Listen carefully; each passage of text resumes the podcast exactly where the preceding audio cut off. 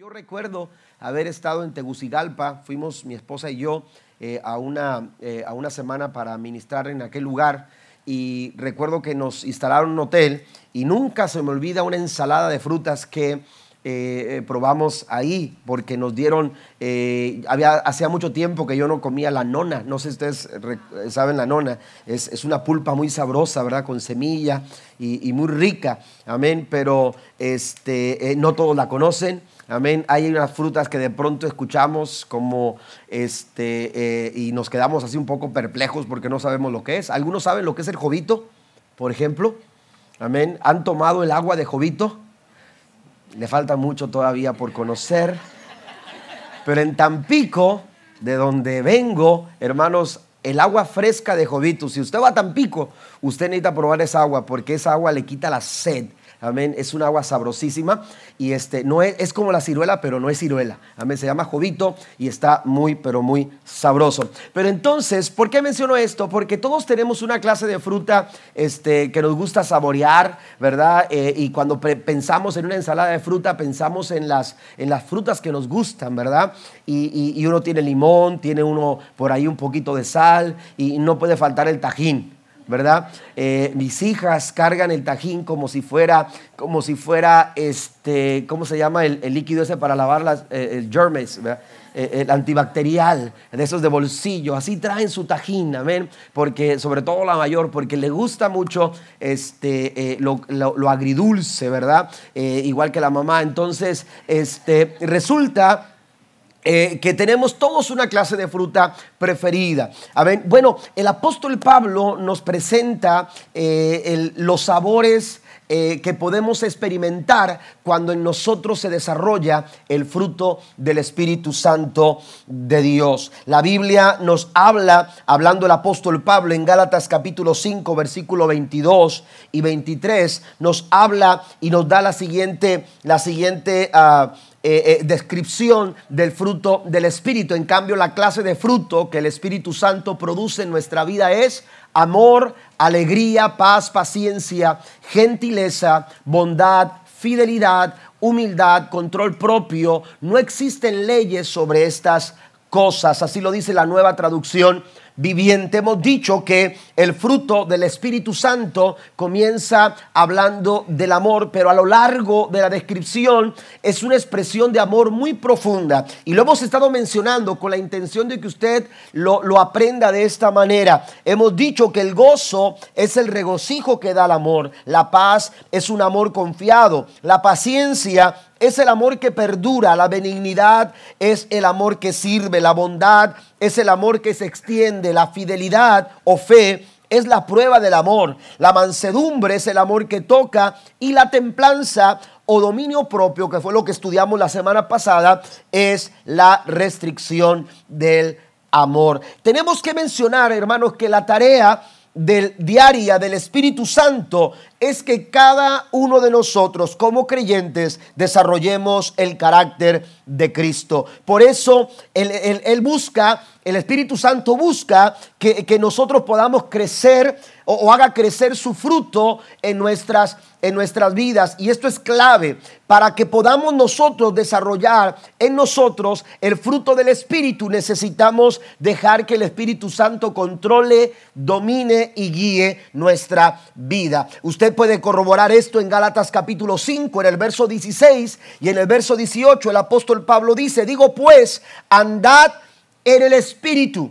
Amén. Él está diciendo, tenemos que dejar que el Espíritu Santo controle nuestras vidas. En el verso dieciocho dice, pero si sois guiados por el Espíritu Santo. Pablo quiere llevar a sus lectores, hermanos, a una, a una disposición para que el Espíritu Santo tome el control, para que el Espíritu Santo tome, tome dominio y, y guíe el corazón de todo creyente, porque el fin del, el fin del fruto del Espíritu Santo es nuestro crecimiento, es madurar el carácter de Cristo en nuestra vida. Si usted va al diccionario, se va a dar cuenta que en el diccionario la palabra madurez, cuando se refiere a una fruta, eh, eh, el diccionario dice lo siguiente: estado de una fruta que ha alcanzado un desarrollo completo. Amén. Ha completado su desarrollo. Por eso decimos está maduro. Amén. Es, ese mango está maduro. Ese, ese, ese aguacate o, o esa, esa fruta está madura. Amén. ¿Por qué? Porque, porque ha alcanzado su desarrollo completo. Pero también el diccionario habla de la madurez de, del ser humano. Y cuando habla de la madurez de una persona, me gusta mucho cómo, cómo se refiere a la madurez de una persona. Y dice que una persona es madura cuando esta persona ha alcanzado su mejor momento. Qué hermoso, ¿no? Cuando esa persona ha alcanzado su mejor momento. momento. Y eso es lo que quiere el Espíritu Santo en nuestras vidas. Él está operando, Él está trabajando. Su tarea de todos los días es llevarnos a nosotros a alcanzar nuestro mejor momento. ¿Cuántos alaban a Dios? Él está buscando que nosotros como familia, en nuestro matrimonio, en nuestra vida personal, en nuestra vida espiritual, en nuestra vida laboral, en, en cada área de nuestra vida, Él está buscando a través del fruto. El Espíritu Santo está buscando llevarnos a nuestro mejor momento. Por eso eh, nuestra intención a lo largo de esta serie es que nosotros podamos eh, eh, diariamente llevar, aleluya, nuestras vidas al dominio del Espíritu Santo para que Él obre y Él opere en nosotros la madurez espiritual a través de su fruto para llevarnos a nuestro mejor momento. ¿Cuántos alaban a Dios? Pablo se refiere a él mismo eh, eh, eh, diciendo lo siguiente: cuando yo era niño, yo hablaba como niño, pensaba como niño y juzgaba como niño. Pero llega un momento donde dejé de ser niño y mi pensamiento, mi forma de hablar y mi forma de juzgar tuvieron que cambiar. Amén. La madurez espiritual, aleluya, ejerce evidencias en nuestras vidas. Eh, refleja, eh, la madurez se refleja a través de una evidencia, aleluya, que se puede ver, que se puede oír, que se puede notar, que se deja ver. No se esconde la madurez espiritual. Así que el Espíritu Santo está buscando que usted y yo podamos madurar espiritualmente. Mire lo que dice Efesios capítulo cuatro, versículo catorce y verso quince. Para que ya no seamos, ¿qué? Niños fluctuantes. Un creyente que no madura espiritualmente es un niño fluctuante, es un niño. Yo recuerdo que cuando teníamos a nuestros niños pequeños, tratábamos de evitar por todas las maneras, formas y, y, y, y tratar de evitar los pasillos donde estaban los juguetes. Amén. Porque apenas pasábamos y hasta ya sabían, amén, dónde estaban y, y, y estaban buscando la forma de encontrarlos. Y entonces miraban el juguete y decían: quiero ese, quiero ese, quiero ese. Y, y luego caminábamos un poco: yo quiero este, quiero este. Y cambiaban, hermanos, querían, querían todos los juguetes, pero cambiaban su pensamiento en cuestión de segundos. Amén, porque un niño fluctúa. Por eso dice Pablo: yo pensaba, yo hablaba, yo juzgaba como niño. Y aquí Pablo dice que un niño es una es fluctuante, no, no, no tiene firmes sus convicciones, sus decisiones son vagas, eh, eh, no, no, no, eh, no actúa de acuerdo a lo que determina. ¿Por qué? Porque a final de cuentas es inmaduro, es fluctuante. Pues un creyente que no madura espiritualmente es un niño fluctuante. Y sigue diciendo, dice, para que ya no seamos niños fluctuantes, llevados por doquiera de todo viento de doctrina, por estratagema de hombres que para engañar emplean con astucia las artimañas del error, sino que siguiendo la verdad en amor. Fíjese bien, el amor es fruto del Espíritu Santo de Dios, para que siguiendo la verdad en amor crezcamos en todo en aquel que es la cabeza. Esto es Cristo. Den un aplauso al Señor esta mañana. El deseo, el trabajo, el fin del Espíritu Santo es que nosotros nos parezcamos a Jesús. Y él, y él tiene, aleluya, ese pensamiento. Y él todos los días está diciendo: yo quiero hacer, aleluya, que, que, que, que esta persona, que este creyente se parezca a Jesús. Ese es su pensamiento, el, el molde, aleluya, para que, para que usted, eh, para, para el trabajo del Espíritu Santo, la operación del Espíritu Santo en nuestra vida, hermano, es Cristo. Y Él quiere que nos parezcamos a Jesús. Y para ello, Él, aleluya, trabaja todos los días. ¿A través de qué? A través de su fruto. A través de su fruto, porque Él está buscando la madurez espiritual en nuestra, en nuestra vida. El Espíritu Santo quiere que tú y yo maduremos espiritualmente. Y para eso está trabajando todos los días. Y para eso está obrando todos los días. Y para eso está, aleluya, buscando que le demos la oportunidad de que Él domine, de que Él controle y de que Él guíe nuestros corazones para poder llevarnos a la madurez espiritual. Amén. Pero a veces tenemos conceptos equivocados acerca de lo que es la madurez espiritual. Y nos hemos limitado a hacer lo que pensamos que es madurez espiritual. Y decimos, no, no, no, pastor, yo ya soy una persona madura. ¿Por qué? Porque tengo este concepto de madurez. Y a veces nuestros conceptos están equivocados. Cuando nuestro concepto está equivocado, entonces, hermanos, estamos en una posición equivocada. Y hemos llegado a un lugar equivocado. Por eso es muy importante que entendamos lo que realmente es la madurez espiritual. Y yo quiero hablarle de cinco cosas que no son madurez espiritual y que a veces nosotros hemos adoptado como si lo fueran. Y yo quiero mencionarlas y quiero que las anote, por favor, ahí en sus hojas de estudio. Número uno, la madurez espiritual no es automática. La madurez espiritual no es algo que se logra de forma automática. No es como que, aleluya, eh, eh, tú eh, pones la llave en tu carro y lo enciendes y con eso, eh, eh, eh, o en el carro, te, te da la llave de un carro y dices, dices eh, eh, tengo la llave de este carro, eh, eh, lo puedo prender y, y con eso es suficiente, ya sé manejar. No es así. Usted puede encender un carro, pero eso no quiere decir que usted sepa manejar ese carro. Amén. Tenemos que saber, aleluya, que la madurez espiritual no es algo que ocurre de forma automática. Hemos nacido de nuevo. Tenemos una, una nueva, una nueva eh, eh, naturaleza. Dios ha hecho de nosotros nuevas personas. La Biblia dice, de modo que si alguno está en Cristo, nueva criatura es. Las cosas viejas pasaron, he aquí todas son hechas nuevas. Dios nos da la oportunidad de comenzar de nuevo.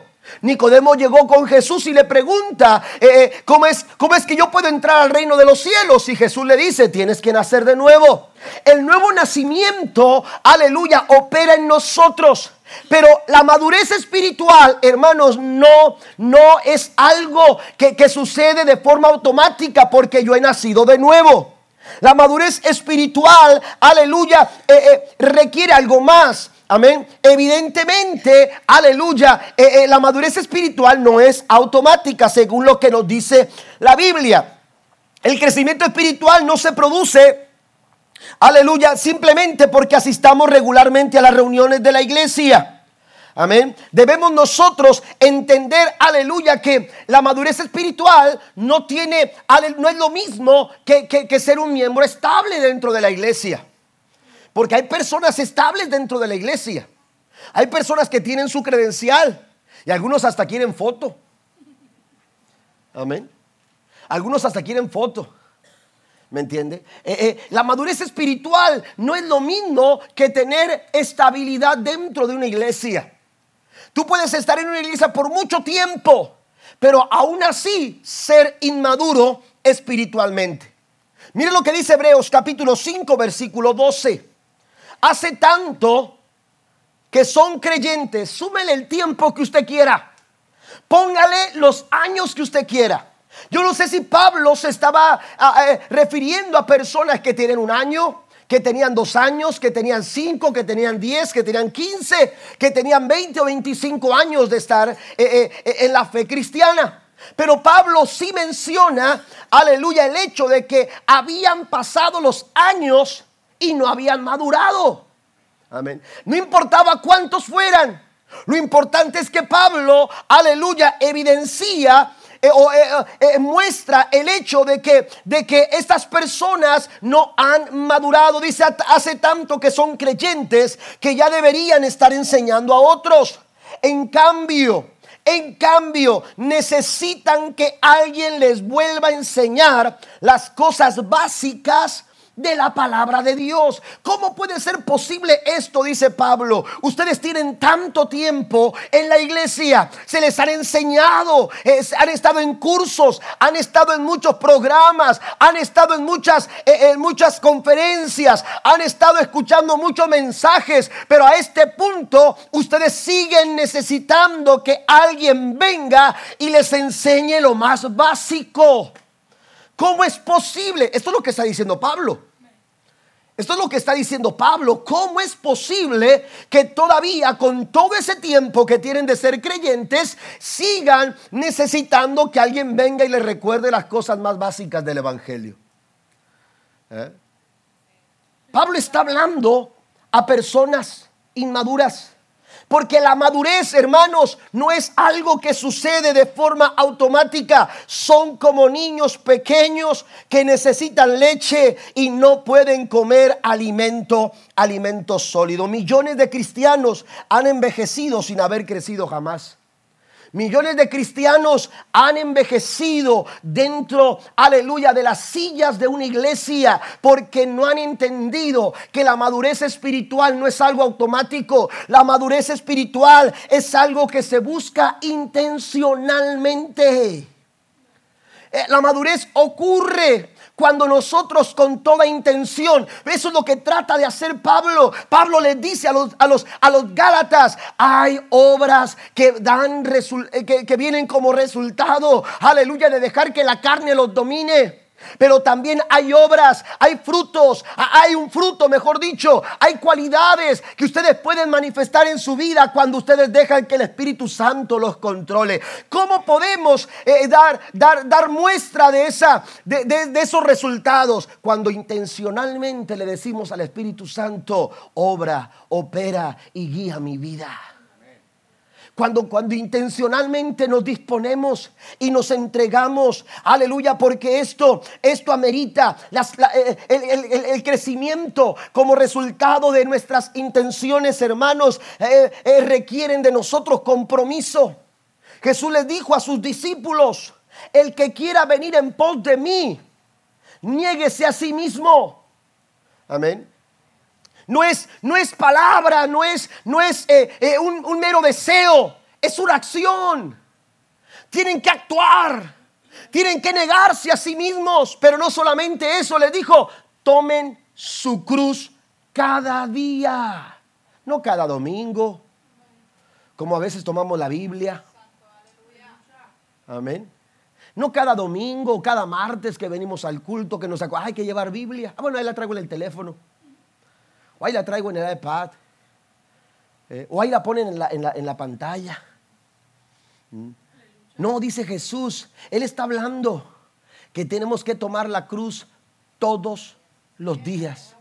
Desde que te levantas hasta que anochece, tú tienes que tomar la cruz cada día. Debe de haber una intención, debe de haber un compromiso. Jesús habló de compromiso. El que quiere venir en pos de mí tiene que estar comprometido. Y ese compromiso te va a, llegar, te va a llevar a negarte a ti mismo. Negarte, aleluya, a los placeres. Negarte, aleluya, a lo que la carne a veces nos exige. El pecado busca eh, eh, eh, eh, involucrarnos en una vida que no agrada a Dios. Pero cuando tú dejas que el Espíritu Santo tome control de tu vida. Jesús dijo estas palabras. Jesús dijo, no quedarán solos, no quedarán huérfanos. Aleluya, mi Padre enviará al Consolador. Dice, el Espíritu de verdad. Él los guiará a toda verdad y a toda justicia. Den un aplauso fuerte a nuestro Dios. No es algo que tenemos que hacer solos. No es algo, aleluya, imposible de lograr. Lo podemos alcanzar cuando dejamos que el Espíritu Santo de Dios Dios controle nuestra vida. Podemos madurar, aleluya, si nosotros con toda intención. Mire lo que dice Romanos seis, versículo trece. Ustedes ya han muerto al pecado, pero ahora han vuelto a vivir. Así que no dejen que el pecado los use para hacer lo malo, más bien. Y, me, y mire lo que dice Pablo aquí. Entréguense a Dios y hagan lo que a Él le agrada. Usted todos los días tiene que ser intencional desde que se levanta. Este día, este día, aleluya, este día yo me entrego al Señor, este día yo hago a lo que Dios le agrada. Y no, no, esa es mi intención en todo lo que haga, todo lo que piense, todo lo que hable, en la forma en que yo actúo. Yo necesito ser intencional. ¿Para qué? Para entregarme al Señor y también hacer todo lo que a Él le agrada. Número dos, la madurez espiritual no es mística y no es solo para unos pocos. No es, no es algo místico. Eh, eh, a veces nos, nos gusta, eh, nos fascina a los seres humanos, aleluya, las cosas que tienen que ver con, con situaciones sobrenaturales. Y pensamos en, eh, en cosas eh, eh, a veces que espectaculares, buscamos el misticismo. Eh, a veces nos preocupamos más por, eh, eh, mire, eh, hoy en día el concepto de espiritualidad se ha degradado. Hoy cualquier persona es espiritual. ¿Me entiende? Cualquier persona es espiritual. Escucha un artista, un actor, amén. Eh, eh, escucha eh, eh, a muchas personas y todos son espirituales. Pero la espiritualidad, amados hermanos, aleluya, la, la, estamos, la estamos conceptualizando equivocadamente, la estamos midiendo de una manera equivocada. El Espíritu Santo busca nuestra madurez, nuestra madurez espiritual. Y esto, amados hermanos, es algo que, que, que podemos nosotros practicar todos los días. Es algo que podemos nosotros practicar todos los días. Hemos dicho que, que, que el carácter de Cristo a través del fruto del Espíritu Santo lo podemos desarrollar. Es la forma natural de parecernos a Jesús por medio de la obra sobrenatural del Espíritu Santo. Eh, usted se puede parecer a Jesús sin mucho esfuerzo. Usted se puede parecer a Jesús sin mucho trabajo. ¿Cómo? Deje que el Espíritu Santo controle su vida. Esa es la obra sobrenatural. La forma natural, hermanos, es que todos los días tú vas a ver un cambio en tu vida.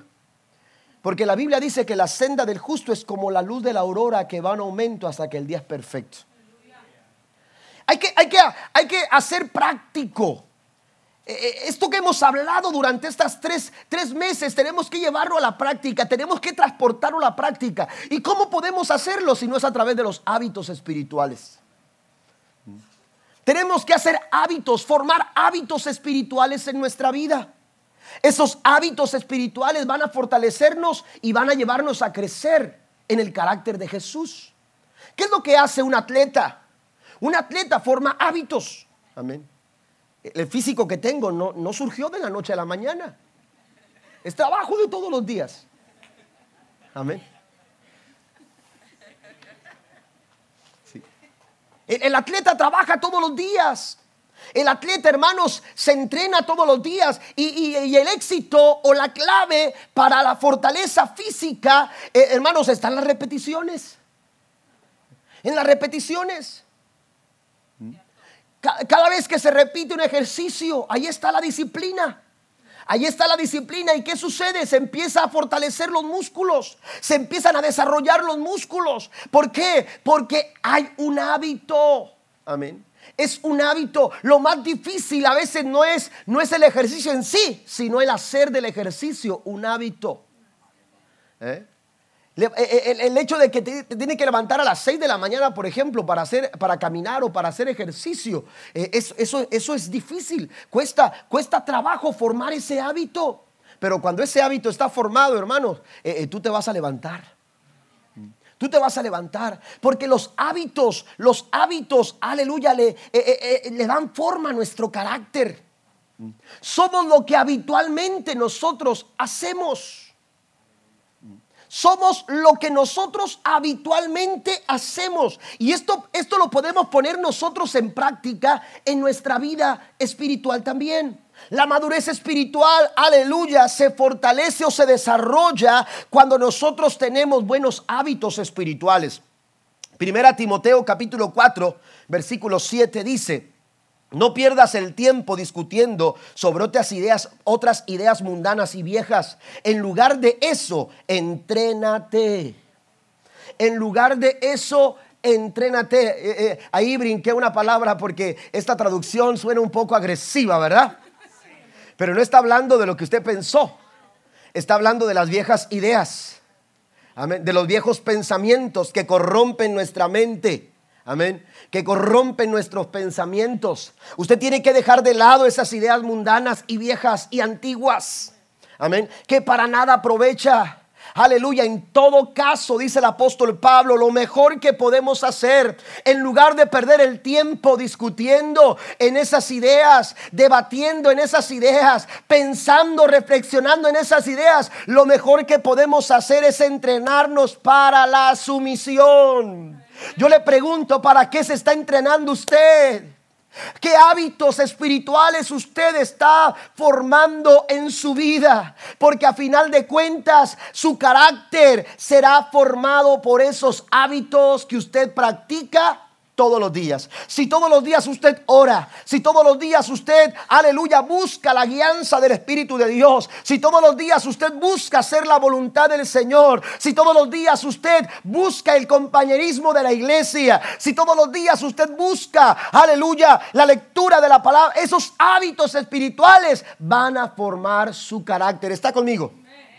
Van a formar su carácter, van a formar el carácter de su familia, el carácter de su matrimonio, en cada área. Mire, yo leía, yo leía esta semana un artículo de una agencia que habla sobre finanzas. Parece que es Crown, si no me equivoco, es una agencia cristiana. Y ellos, ellos eh, eh, eh, lanzaron un artículo sobre cómo podemos aplicar Los, las nueve descripciones, las nueve cualidades del fruto del Espíritu en nuestras finanzas. Esto es algo práctico. Esto no es información.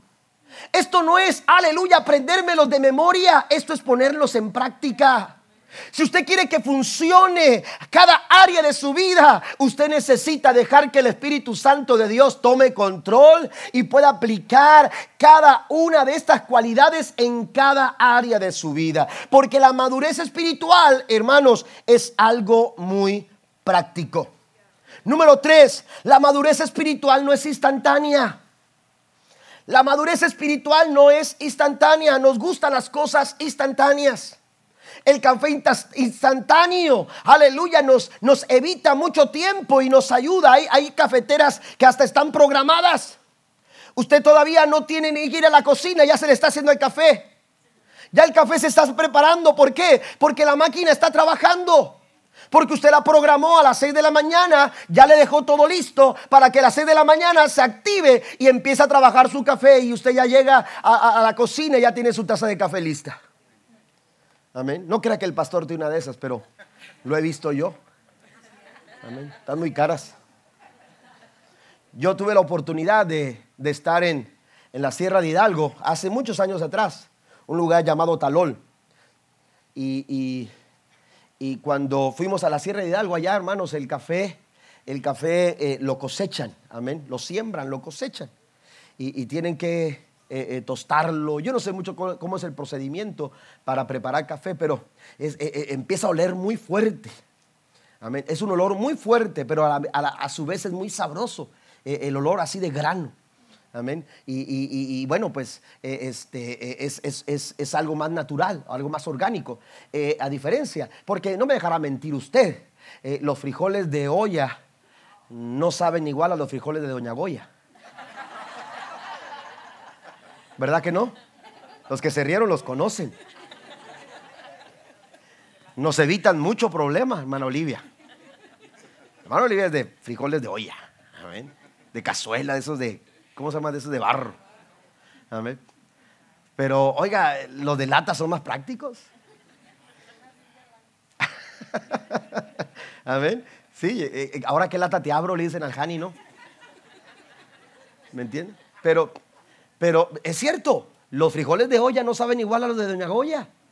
Este, pero nos evitan mucho tiempo. La madurez espiritual, hermano, la madurez espiritual requiere tiempo. Es un proceso. Los procesos toman tiempo.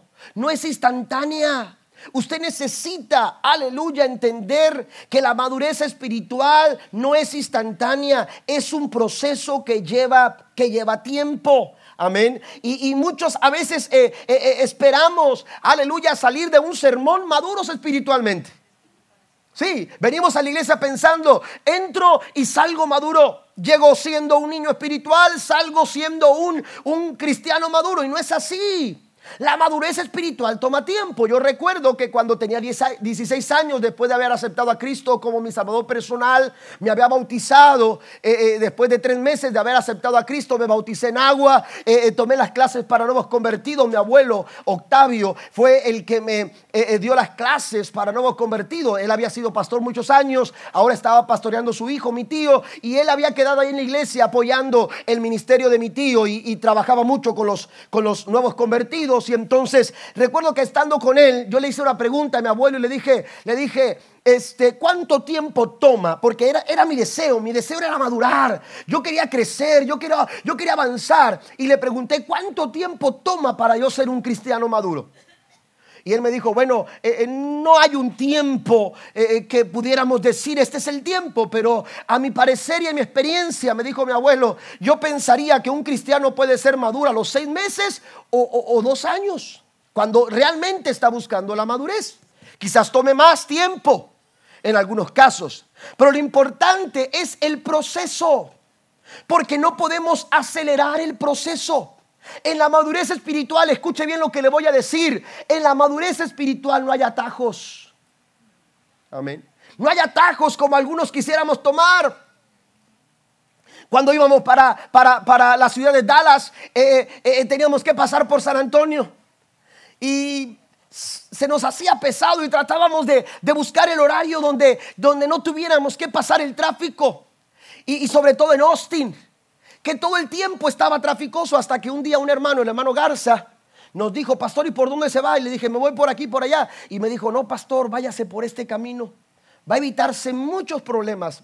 Va a tener que pagar, pero va a evitar el tráfico y va a evitar el tiempo que le demora pasar por San Antonio.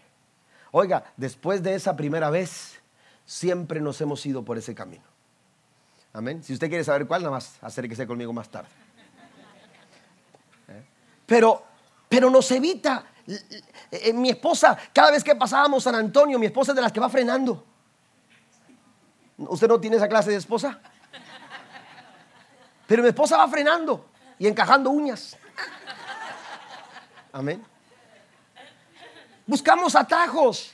Los atajos eh, eh, en las, en, eh, cortan distancia, los atajos aceleran el camino, eh, el tiempo para poder llegar, etcétera. Sin embargo, hermanos, la madurez espiritual no, no acepta atajos. Usted necesita entregarse a un proceso de madurez espiritual, a un proceso por el cual el Espíritu Santo nos va llevando a fin de que nosotros podamos crecer y desarrollar el carácter de Cristo en nuestras vidas. ¿Cuántos quieren parecerse a Jesús? Jesús.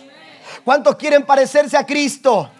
Pues usted necesita aceptar ese proceso. Usted necesita dejar que el Espíritu Santo trabaje en su vida. Usted, hay personas que están buscando la llave indicada para abrir la puerta de la madurez espiritual. Bueno, yo quiero decirle que si hay un camino, es a través de la obra que el Espíritu Santo de Dios hace en nosotros.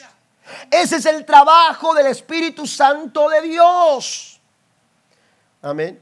Eh, los libros eh, nos pueden de pronto auxiliar de una manera, pero no pueden tomar el lugar que el Espíritu Santo de Dios. No pueden tomar la obra que el Espíritu Santo de Dios busca realizar en nuestras vidas. Amén. Si queremos madurar espiritual, le dijo, eh, le dijo uh, Samuel a Saúl, le dijo, vas a ir a donde están esos profetas. Y cuando llegues vas a profetizar con ellos. Y cuando estés ahí, el Espíritu de Dios va a venir sobre tu vida con poder. Así se lo dijo Samuel. Estamos hablando del Antiguo Testamento, cuando Dios estaba, hermanos, aleluya, trabajando en la vida de Saúl. Saúl vendría a ser el primer rey sobre Israel. Él andaba buscando las asnas de su padre, si usted recordará ese momento. Pero Samuel, aleluya, le dice esta palabra: el Espíritu del Señor vendrá sobre ti con poder. Y entonces le dice, pero escucha esto, Saúl, serás mudado en otro hombre. Porque ese es el propósito del Espíritu Santo de Dios: transformarnos, cambiar nuestro carácter, transformar nuestra vida. Es la obra del Espíritu Santo de Dios que usted y yo nos parezcamos más a Jesús. ¿Está conmigo?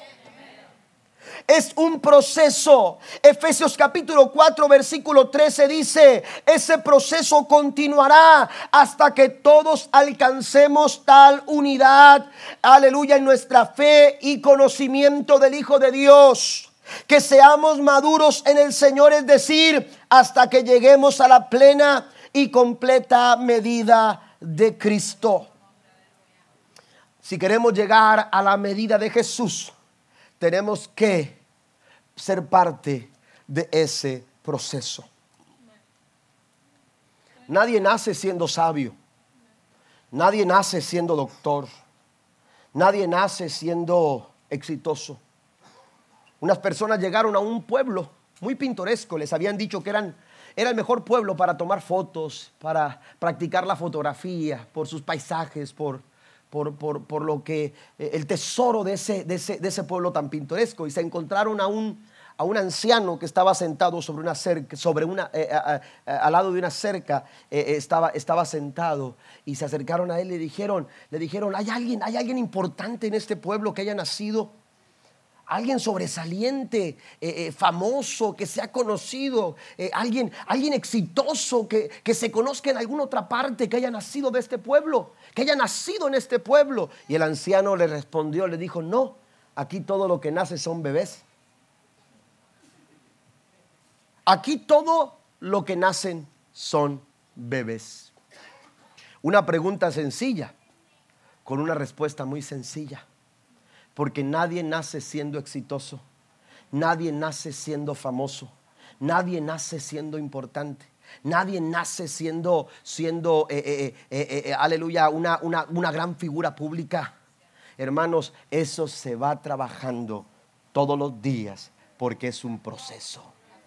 Lo mismo sucede con la madurez espiritual. Tú puedes crecer y tú puedes avanzar. Número cuatro, la madurez espiritual no se mide por lo que uno sabe. A veces tenemos un concepto eh, como estos. Pensamos que entre más sabemos, más maduros espiritual somos. Sin embargo, hermano, la madurez espiritual no podemos evaluarla basándonos en nuestra capacidad intelectual o nuestra capacidad para identificar a personajes bíblicos, interpretar pasajes bíblicos, citar versículos o explicar teología bíblica. Amén. Hay personas que se miden su, su, su madurez espiritual porque, porque tienen la capacidad de debatir con otros acerca de su fe. Y no es así. La madurez espiritual no podemos, no podemos evaluarla o medirla por lo que nosotros sabemos. La madurez espiritual se demuestra a través de nuestra conducta y nuestro comportamiento. Cuando Pablo habla las nueve cualidades del fruto del Espíritu, está hablando de conducta y comportamiento. No es de lo que dices amar, es lo que demuestras amar. No es lo que dices creer, es lo que demuestras creer. Amén. ¿Está conmigo? No es la forma tan pacífica en la que hablas, no, es la forma tan pacífica en la que tú resuelves problemas y conflictos. ¿Eh? Porque a veces hablamos, hermanos, palabras tan bonitas Y, y, y tan pacíficas, pero nuestras actitudes son rencillosas. Nuestras actitudes son siempre, hermanos, hacia, hacia, hacia la contienda, hacia el debate. Hay gente que actúa de esa manera, hay gente que se comporta de esa manera. Eso no es fruto del Espíritu, eso es obra de la carne. Vaya al listado de, de, de, de, de Gálatas cinco. Cuando dice las obras de la carne, habla de, de odio, habla de rencillas, habla de envidias, habla de discordias y, y, y, y enumera cerca de veintiuna eh, eh, eh, este, obras de la carne, pero no se limita a veintiuna, sino que si usted lee claramente dice, y cosas parecidas a estas. Es decir, hay mucho más que decir. Hay muchas otras cosas más que decir. Así que, y lo que se le parezca. Aleluya. ¿Está conmigo? Cosas como esas y lo que se les parezca. ¿Eh? Si hay rencilla, si hay odio, si hay rencor, si hay resentimiento, si hay envidia, si hay pleitos, si hay ira, si hay contiendas, eso no es fruto del Espíritu. Amén. Eso no es de Dios, eso es de nuestra naturaleza pecaminosa. Eso es una obra de la carne. Yo lo mencioné hace algunas semanas atrás. Hay personas que de pronto dirán, no, pastor, es que yo, yo reaccioné de esa manera porque esa persona actuó conmigo de esta forma. Ok, tú podrás decirme que esa persona es así, pero tu reacción habla de ti, no de ella. Esa forma de reaccionar habla de tu carácter, habla de quién tú eres. Amén. Y entonces el Espíritu Santo precisamente está trabajando en nuestro carácter. Amén. Para que esas reacciones, hermanos, se parezcan a las reacciones de Jesús. Aleluya. Amén. Amén. Para que esas reacciones se parezcan a una buena conducta, que, eh, comportamiento que refleje la madurez espiritual que nosotros debemos de tener. ¿Está conmigo? Amén. Amén. La Biblia nos dice... Nos dice, amados hermanos, según Santiago capítulo dos, versículo dieciocho, dice, muéstrame tu fe sin tus obras y yo te mostraré mi fe por mis obras. Amén. Porque a final de cuentas, hermanos, una fe sin obras es muerta. Amén. Una fe sin obras es muerta. Vaya conmigo, tengo varias citas que quiero que veamos. Santiago capítulo tres, verso trece dice, ¿quién es sabio y entendido entre vosotros? Muestre por la buena conducta sus obras en sabia mansedumbre. ¿A través de qué? ¿A través de lo que sabes? ¿A través de lo que, de, de, de la capacidad eh, de identificar versículos, personajes, interpretar eh, pasajes bíblicos? No. Si tú quieres mostrar tu madurez espiritual, la madurez espiritual no se, no se demuestra a través de lo que sabemos. ¿Eh? Se demuestra, hermanos, eh, eh, cuando todo lo que sabes eh, lo aplicas en tu vida. ¿Eh? Cuando lo que sabes lo estás practicando. Por eso dice la Escritura que no seamos solamente oidores, sino hacedores. Porque lo que hace la diferencia no es, no es, no, no es lo que nosotros digamos que sabemos. Lo que hace la diferencia es, hermanos, lo que estamos haciendo con lo que sabemos.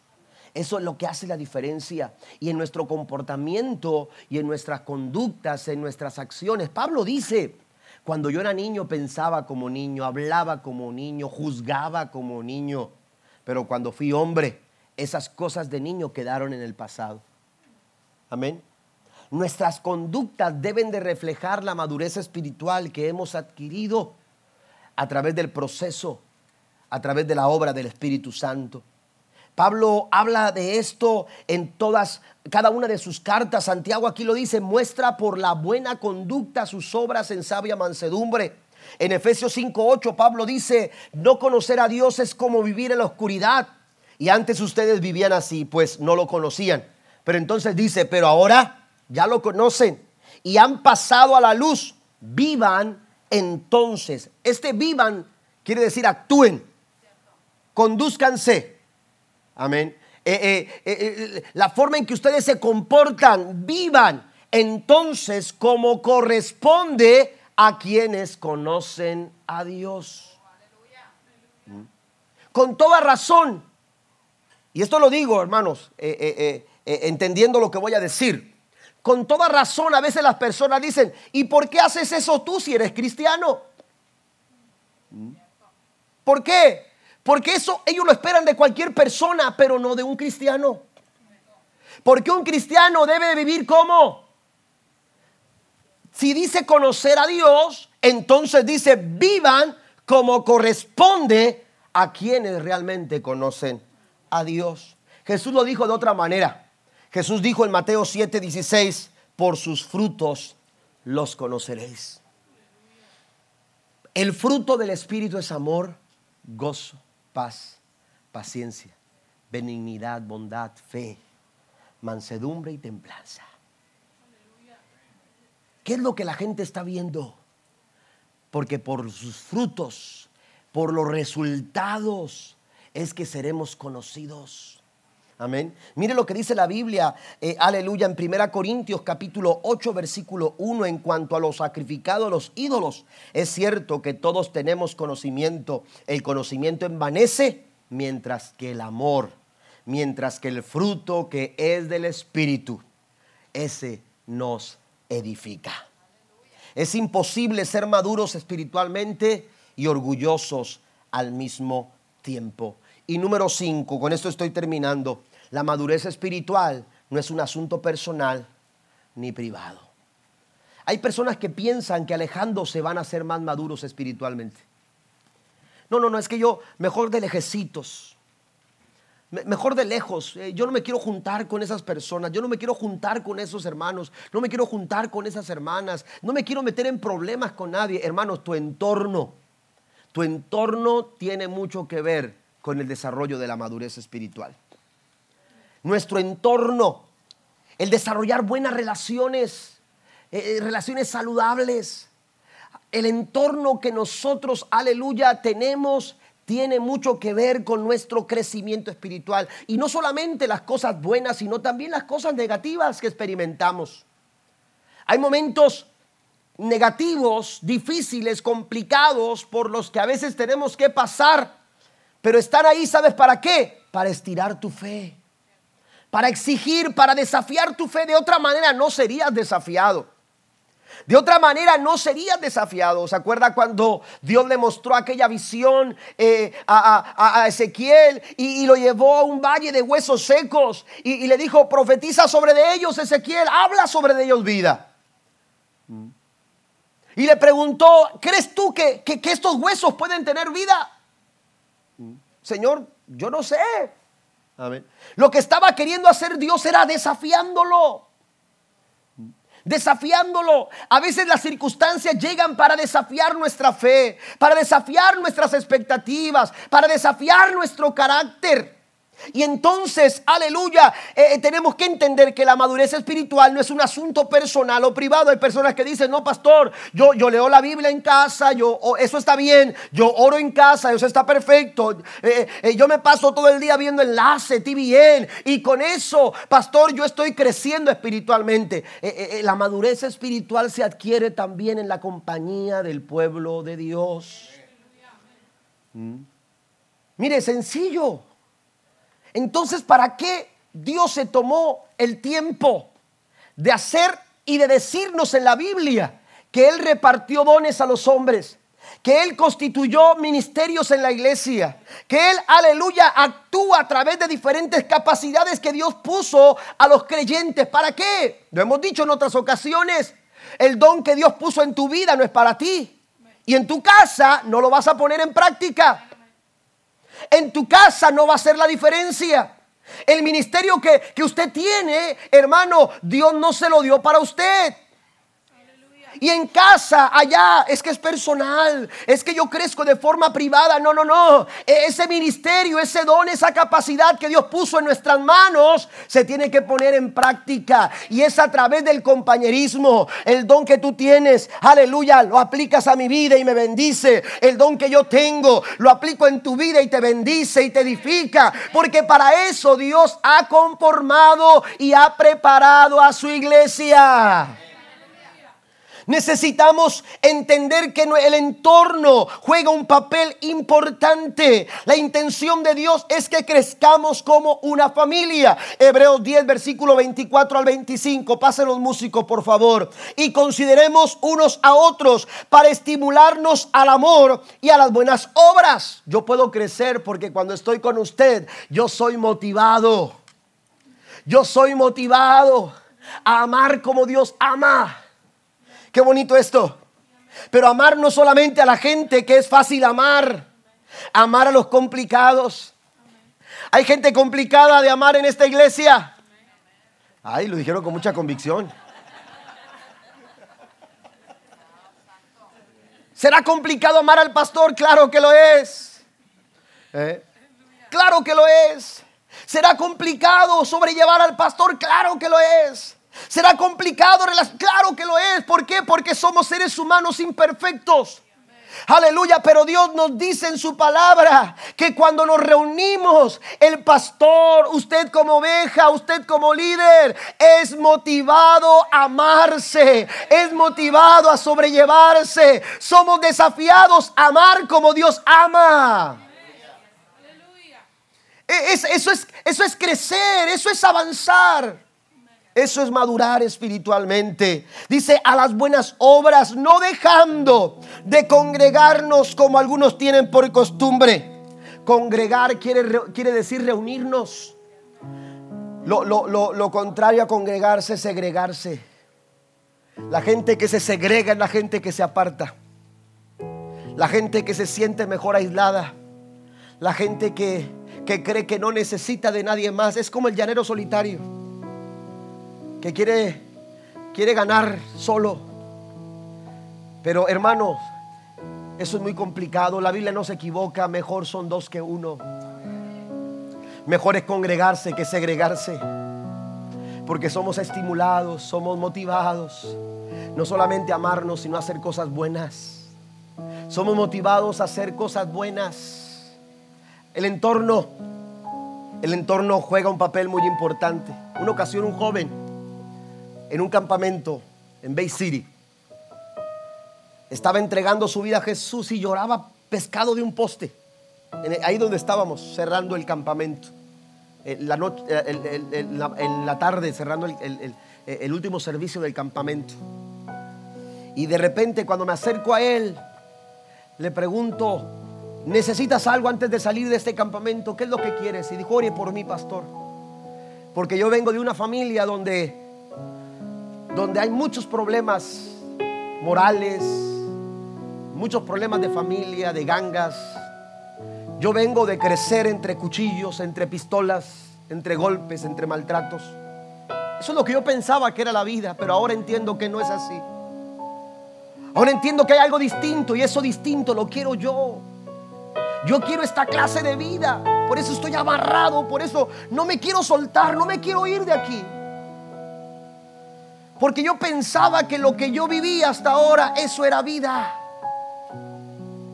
Pero ahora sé que hay una vida distinta, que ahora hay una vida diferente.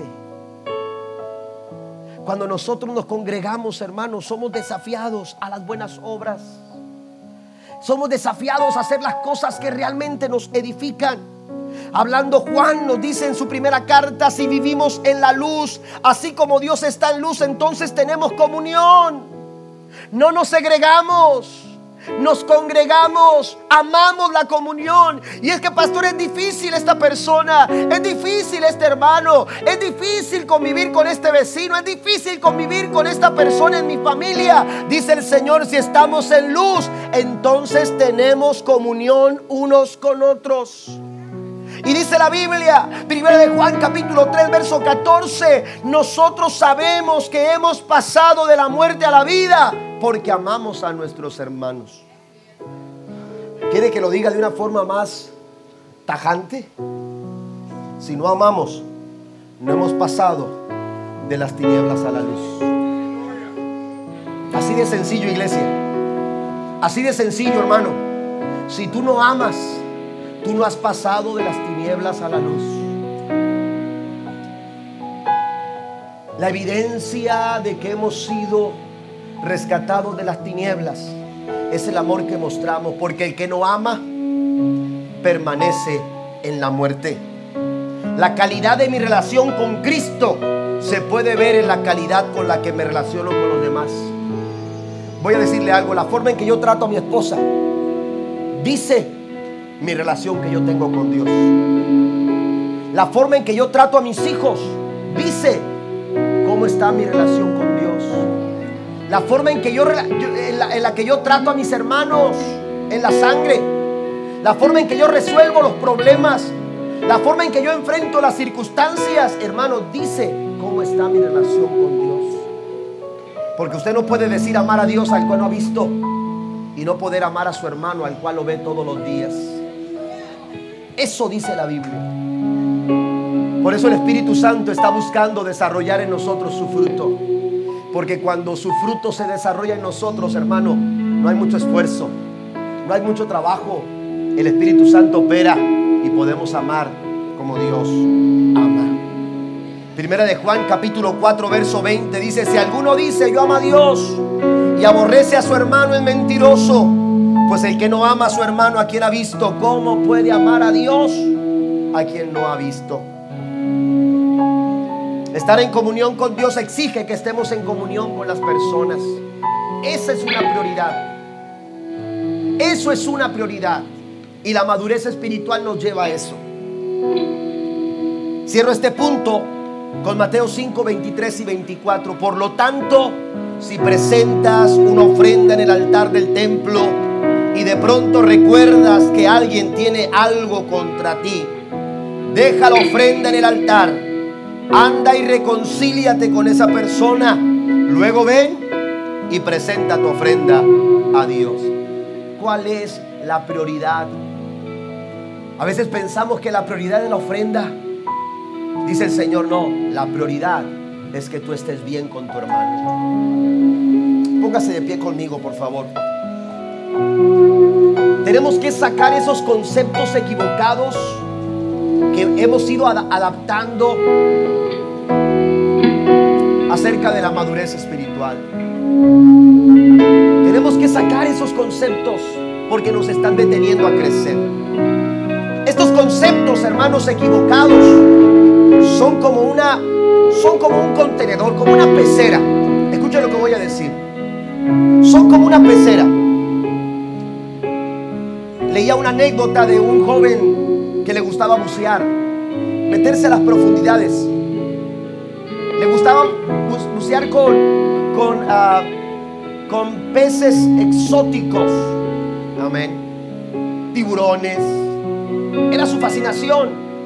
Amén. Bucear entre tiburones. Y este, este joven mencionaba lo siguiente. Era un experto. Conocía la conducta de los tiburones. Conocía el desarrollo de los tiburones. Y este joven decía: mira, si tú tomas un tiburón recién nacido y lo pones en una pecera, el tiburón no va a crecer. El tiburón se va a quedar, se va a adaptar al tamaño de la pecera y se va a adaptar a un tamaño que no corresponde a su naturaleza. Si seguimos nosotros con conceptos equivocados, va a suceder lo mismo. Un tiburón puede crecer un tamaño enorme, amén, pero su, el contenedor o la pecera va a limitar su tamaño. Si seguimos con conceptos equivocados acerca de la madurez espiritual, hermano, nunca vamos a crecer. Vamos a estar limitados y no vamos a crecer de acuerdo a la naturaleza que el Espíritu Santo quiere que nosotros crezcamos. Por eso esta mañana necesitamos decirle al Espíritu Santo: quiero que tomes control de mi vida. Quiero que tomes el control de mi vida. Pablo lo decía en segunda Corintios tres dieciocho. Así que todos nosotros, a quienes nos ha sido quitado el velo, podemos ver y reflejar la gloria del Señor. El Señor, quien es el Espíritu, nos hace más y más parecidos a Él, a medida que somos transformados a su gloriosa imagen.